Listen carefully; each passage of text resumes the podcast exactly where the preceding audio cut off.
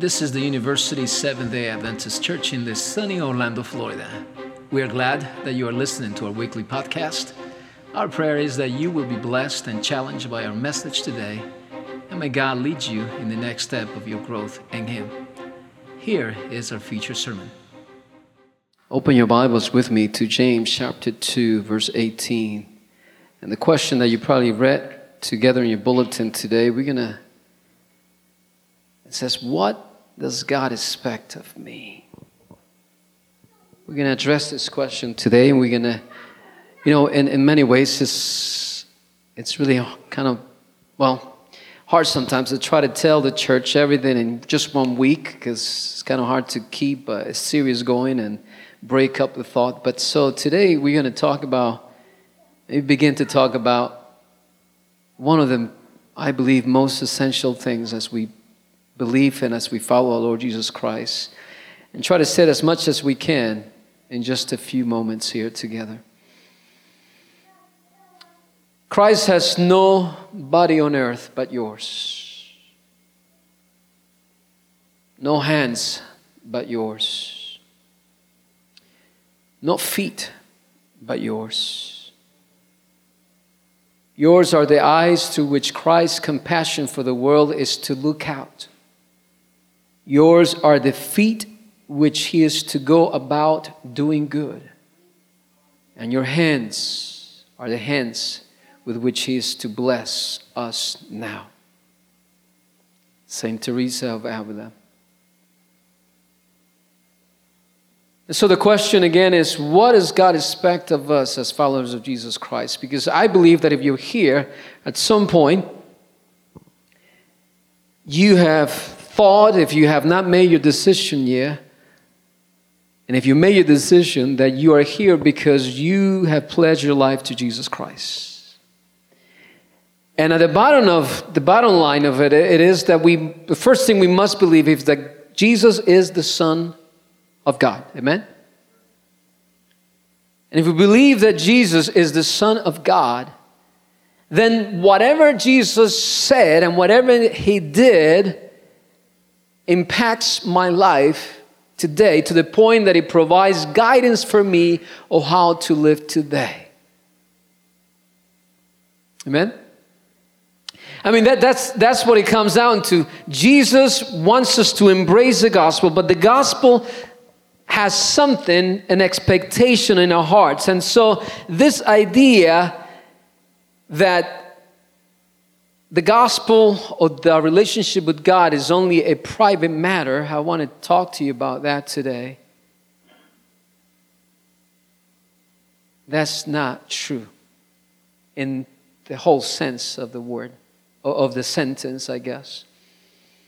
You know, this uh, James 3.16 is probably this gospel in its essence, right? Uh, anybody knows that verse? Jane, Jane, uh, I'm sorry, John 3.16? For God so loved the world that he gave his only begotten Son. So if, if and we say that and all the whole gospel is there, but we, we've just said it there. God loved the world that he gave his only Son. So if God was willing to give his Son for a troubled planet, maybe I need to care about the planet and about the people around me just as Jesus did. To be a follower of Jesus Christ, and listen, if you if you not if you won't listen to anything else I said, I need you to listen to this.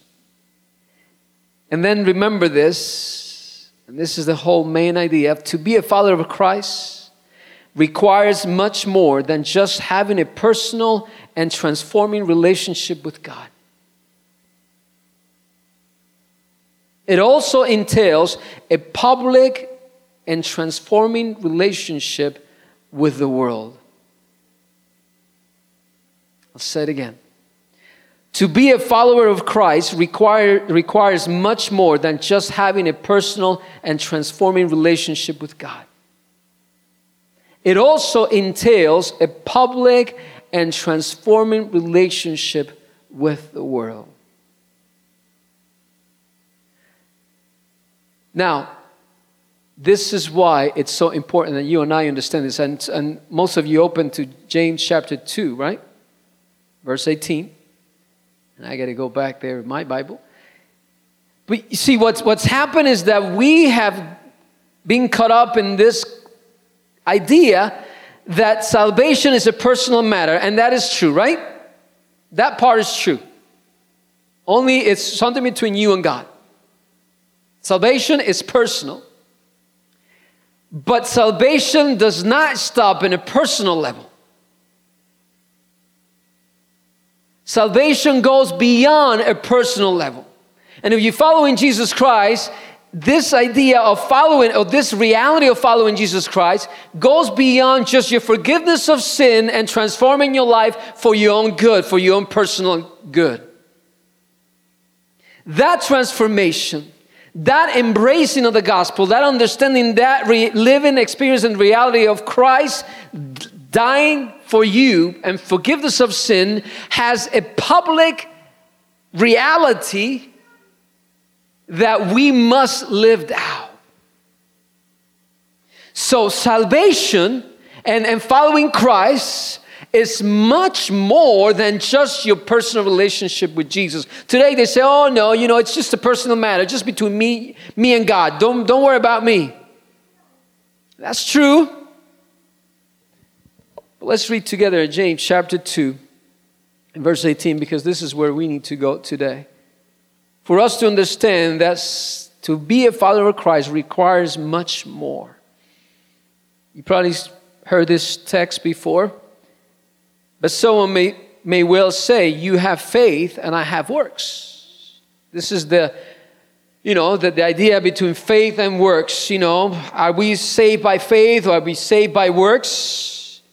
And so people get tangled up and they choose either or. And they say, no, it's by faith. No, it's only by works. Well, this is what James says. He says, Okay, you may say you have faith and I have works. Show me your faith without the works, and I will show you my faith by my works. And just before those verses, and in that context, he says that faith without works, what? Is dead. In other words, he says, and what he's telling us, what James is bringing, and, and by the way, the same issues that the church has today is the same issues that the church has in the New Testament uh, as this, the church was being established. Just a few decades after the church was established, the, the issues that we face today are there present in the church. Some of us like to think that the issues that we're facing are all new due to our context. I got news for you. Some of the stuff we're dealing with, we've been dealing for centuries now. And we're still not over those. But this is the issue that the church was dealing with. And, and James reminds the church this Holy Spirit, through James, reminds the church that our private faith must be made public. In other words, we, got, we can't just claim that our faith is only between us and God, is only about my own personal growth. It's true, it's about your personal growth and your transformation in your life, but that transformation, it will come at some point, needs to begin to bear what?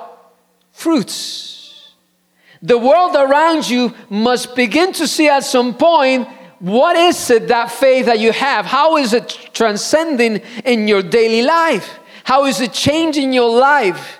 What effects does it have? Because embracing the gospel, listen to me, it's more, more, it's, it's much more than a private transaction between God and us.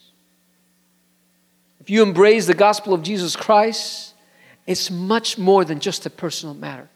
It is personal to you. It's only for you, and He died for you. And if it was only be you that He needed to die for, He would do it. But once you embrace the gospel, it goes beyond you. The Bible says, and, and, and I think I've been saying this for a while now. You haven't heard me. Some of you have told me, even somebody told me that they, all, when you start saying that again, I just tune you out. I said, well, don't tune me out right now, but listen to this. I'm going to say it again church and the salvation of Christ in our lives is bigger than just you. It's not just for you, it's bigger than you. It is for you, but it goes beyond you. Amen? So, church is not about you or about me. The gospel of Jesus Christ wants to change people, challenging and transforming the prevailing values and practices of our world. In the New Testament, Jesus called the resulting new world order of people accepting the gospel, accepting the kingdom of God. He called it the kingdom of God.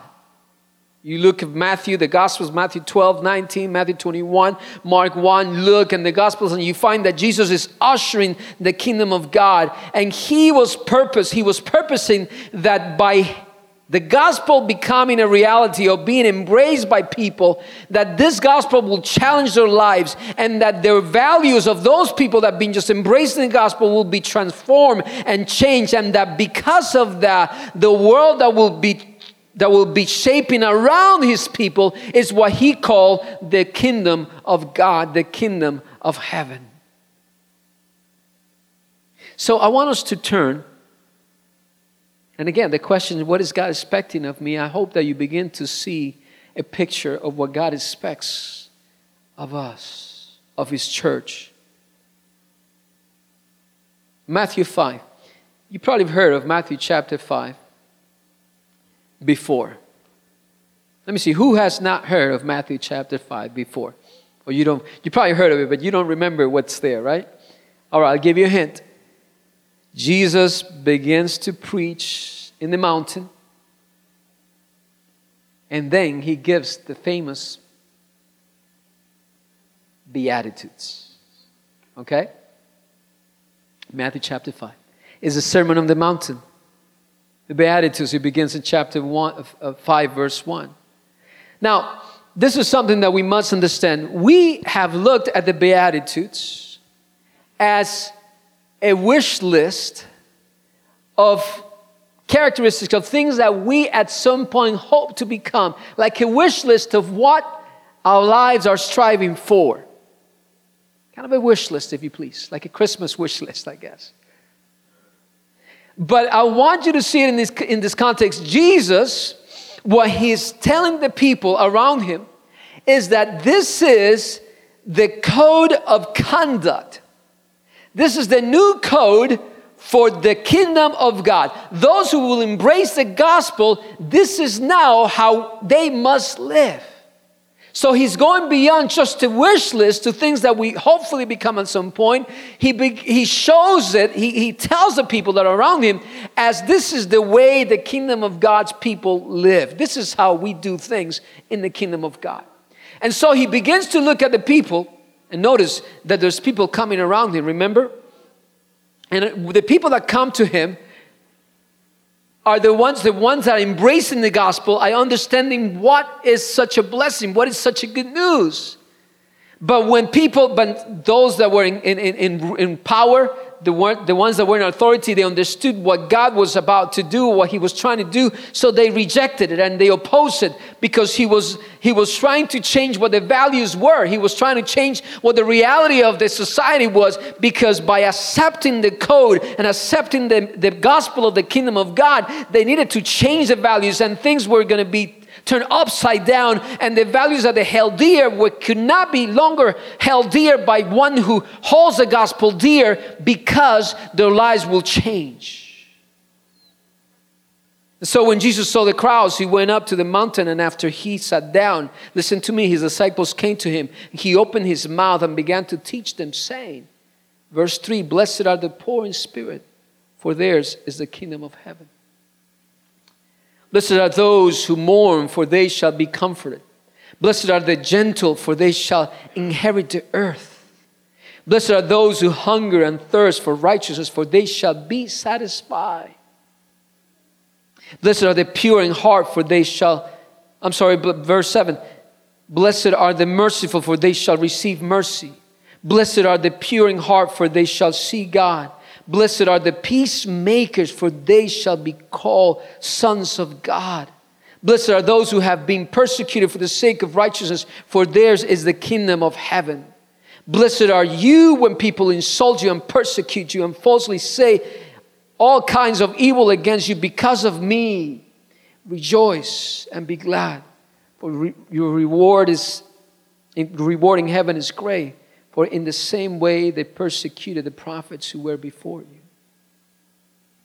My friends, my brothers and sisters, Jesus is presenting in the Beatitudes the way that we must live now. And what does God expect of us? He expects that by embracing His gospel, our lives, our private lives are shaped or transformed. And then by doing so, our values, our practices, and then the world around us, our families, and everyone around us, and the community that we belong to begins to be transformed. And then the world will be turned upside down and changed. And that's exactly what happened with the 12 men that embraced the gospel gospel that follow him because they took it at heart. They made this the code of life and they revolutionized the world that they lived in. And since they embraced the gospel, the world was never the same because they believed Jesus and they allow him to live out, live it out in their lives.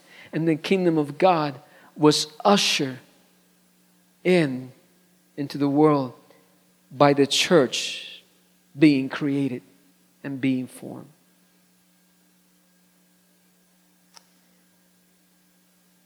This is found in all the gospels and i'm not going to look uh, i know i have another text that i, I want to i want you to take home and look in Second corinthians chapter 9 verse 13 but again and let me explain to you why this is so important because you know again somebody asked me about the church growing or me coming back and forth from, a ch- from, from, from another church and and the reality is you know that's we need to have apparently according to the formula they got in the conference i got to have more people here we got to have more people so i can be here most of the time. Now with the two churches i guess that justify my salary that's what they tell me.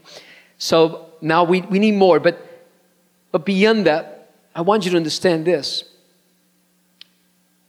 This is how we're supposed to evangelize people and this is how it's supposed to happen so I want you to think of bringing people to Christ, and, I, and, and, and, and we want to share God's blessing, and that's what the church is, is supposed to be all about. Amen?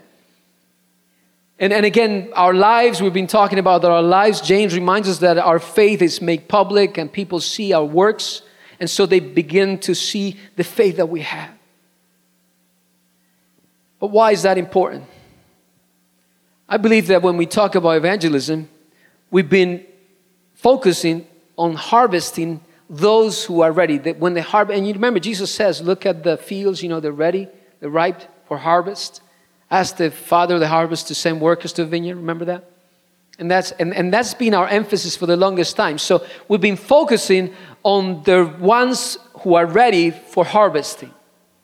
And so a lot of the times when we talk about evangelizing people, we, we think of just making altar calls and just um, talking to those uh, driving or leading people to make decisions for Christ that they're already there. All they need to add to be asked is the question Do you understand? Do you believe that Jesus is the Son of God, that He died for you? Do you want to make a, connect, a, com- a commitment to Christ today and accept Him as personal Savior? And so we, we focus on that. We've been focused on that, and it's been very, very much effective. Amen? I mean, that's how the church has been growing. But that's not the only emphasis that the church must be thinking about. As a matter of fact, that's not the only way that, that's not the only mission that we have of calling those who are ready. But what about those who are not ready yet? Those that you know, and you know those, you know those people, right? That don't even believe in Jesus Christ. And you think about how am I going to tell him? How am I going to share? And you know there's nothing you can say or do that's going to bring them to the point where you ask the question you want to accept Jesus Christ because they're nowhere near that. As a matter of fact, let me, t- let me share with you this. Uh, I just came across this statistic this week. S- listen to me. Um, 6% of the people who are not Christians by the age of 18 years old Okay, 6% of those, of the total number of people that have not become Christians by the age they turn 18, they're the, uh, actually 6% are the only ones who will become Christians or had the potential to become Christians later in life. Makes, does that make sense? So, out of everybody that turned 18 and have not decided to follow Jesus Christ yet, Out of all those people, only 6%, according to the statistics, will at some point have the chance to make that decision to follow Christ. So, where does that leave the other 94%? The reality is, is that those people that are not ripened, the ones that are not ready yet. And you know who they are. You know your friends because you are there in the world and you, you, you, know, you rub shoulders with people, you work with people, you visit with people, you have friends that they're nowhere near in deciding to, to follow Jesus Christ. They are only by their relationship with others, by reading and, and discussing with others that follow Christ, by learning from those who follow Christ, by seeing the difference that faith in Christ makes in the life of those who know Christ, who say that they know Christ, by the witnessing, by them, by these people seeing the genuine faith at work demonstrated through the acts of love and kindness, then they begin to be moved by the Spirit of God into an environment where they perhaps begin to consider and wonder what about the faith of Christ? What about faith in Christ? So, this is why it's so important that we understand what God expects of us. Because you and I living out our faith in public provides the context by which people begin to see God in ways they have never seen Him before. This is why God established this church. This is why the usher in the kingdom of God. Jesus came, he was the kingdom of God. You know, he was an embodiment the kingdom of God. He ushers the kingdom of God through his sacrifice into my life, into your life. And so he creates a church who is which is his kingdom. And by the way the kingdom of God lives and grows, then the world around them begin to witness and hey, there's something, there's some alternative, there's some other way of life that is different, that is fulfilling. And he promised what? That he has come to give us life and that we have an abundant life. Amen.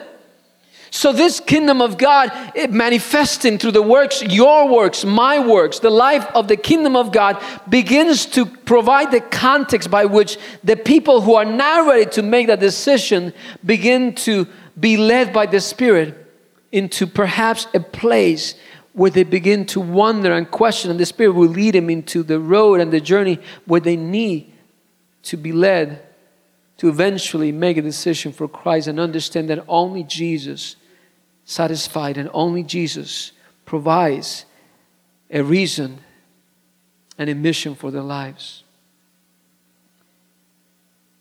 Talking about harvest, and I don't know, I don't know much about, I'm not, not very, I mean, I don't know much about planting and harvesting, but I was doing some research this week and I realized that at least there's kind of some basic steps in preparing, in, in planting and harvesting. You know, to get a good crop and, and harvest a good crop, you, there's some steps that at least basic steps that you need to follow. The first one is that we must prepare the land, right? Right? You think about it. I mean, if you're going to plant something anywhere, and just think about your, your house garden, right? Before you start planting something, first you got to get the land ready. I know my mother came the other day and she was, uh, she wanted to put some flowers around the house and she left it for the day before she left. you know, she tried to get some flowers around the big trees. I got like three different big trees, oak trees actually, in, in my front yard.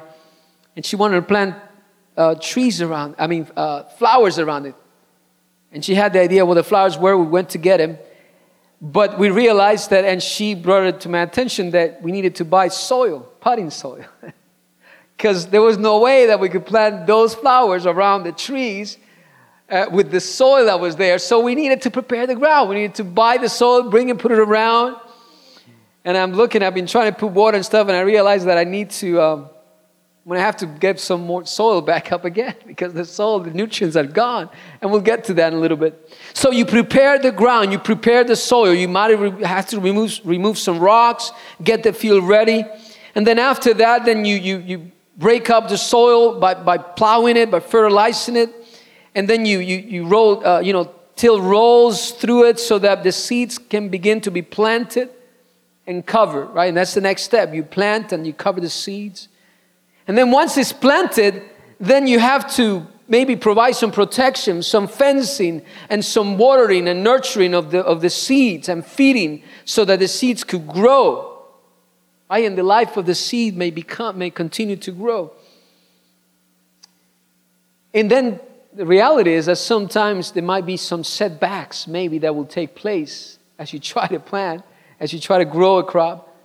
And so you need to go back a step, a couple of steps, and prepare the ground, which is what's happening right now in my in my flower beds there by the trees. Um, I realized that the so, the potting soil is no longer any as dark as it was, and so the nutrients had been, you know, sucked out of the because of the plants. And so now I'm having to real. I realized that my mom just came to put more work for me to do. I got to take care. Now I got to go back and do that soil back, a potting soil again, and she's not around, of course, so I have to do it myself, my own. I did, she helped me. Hannah and I worked together, but now I got to do it alone.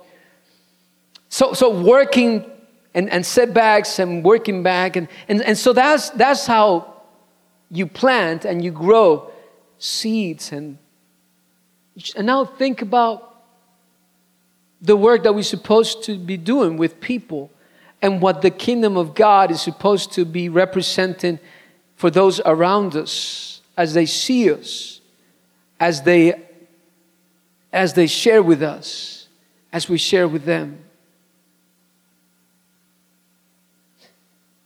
You all know the Lord's Prayer, amen? Right? Most of you know it. Matthew 6 it was given to us. And Luke also, we have in the Gospels according to Luke. But what, why is this important, folks? What is God expecting of us? Well, what, I, what we're saying is that, yes, perhaps God expects more of you and me than we've been giving Him lately. And for that matter, more than most of the Christian kingdom today, or whoever claims to be a follower of Jesus Christ, most of us are willing to give because we we like that we're saved. You know, we, we enjoy that Christ comes into our lives. We experience salvation for our past mistakes and sins and regrets. And so he gives a new life, right? And that's wonderful. Amen? Yes. Brand new beginning. That's wonderful. That's, that's you begin a new person. No matter who you were, no matter what you've done, you can come to Christ and a whole new life, a new creature. But it doesn't end there. Because what he, what he expects of you and me once we embrace the gospel is that by embracing the reality of the gospel, then your life will be shaped. Then you'll begin to live out in the ways that God wants you to live. Uh, and, and this is something that people don't understand. This is why salvation, this is why it's not faith or works. Hello? This is not salvation by faith or salvation by works. It's not either or. And that's the issue that we have. That we either have to, okay, you either are saved by grace or you either saved by works. The truth is not that it's either or, it's together and it's both. Is that we are saved by grace, is that there's nothing that you could do to be saved only through the sacrifice of Jesus Christ. Amen? But once you embrace that reality, then there's got to be something that happened in your life. Then you have to shape, transform, because you could claim to follow Christ, but if you got, if your life has not changed, if your values have not changed, if what was important to you before it still keeps being important to you, and you don't allow the things that break the heart of God to actually break your heart and, and God to lead you in every area of your life, then that is once saved, always saved. You know, you could believe in Christ and go back to your life and do whatever you want to do, you're still going to be saved. That's not how the gospel works. That's not what Jesus meant to do. What he wants to do and what he's establishing his kingdom is that he gave his son because he loved us. That once you and I understood that reality, and those who follow him from the beginning of the New Testament time, they believed that, they embraced it and they began to live by the new code of, uh, of conduct in, in the Beatitudes and everything that he taught. And so, everything that he is about and everything that he does and did, he does and do in our lives today for you and for me. And so, your life and mine usher the kingdom of God into the world. Remember what the uh, Lord's Prayer say? Our Father in heaven. And listen to that phrase Thy kingdom come. That will be done. But I want you to understand that Thy kingdom come. That prayer was not just a prayer, it was stating the reality of what God wants to do through his disciples. It's what God expects of you and me that his kingdom will come. That his kingdom will be a reality in your life. And that by, by that reality being open to you, then you and I will usher God's kingdom wherever we are, wherever we go.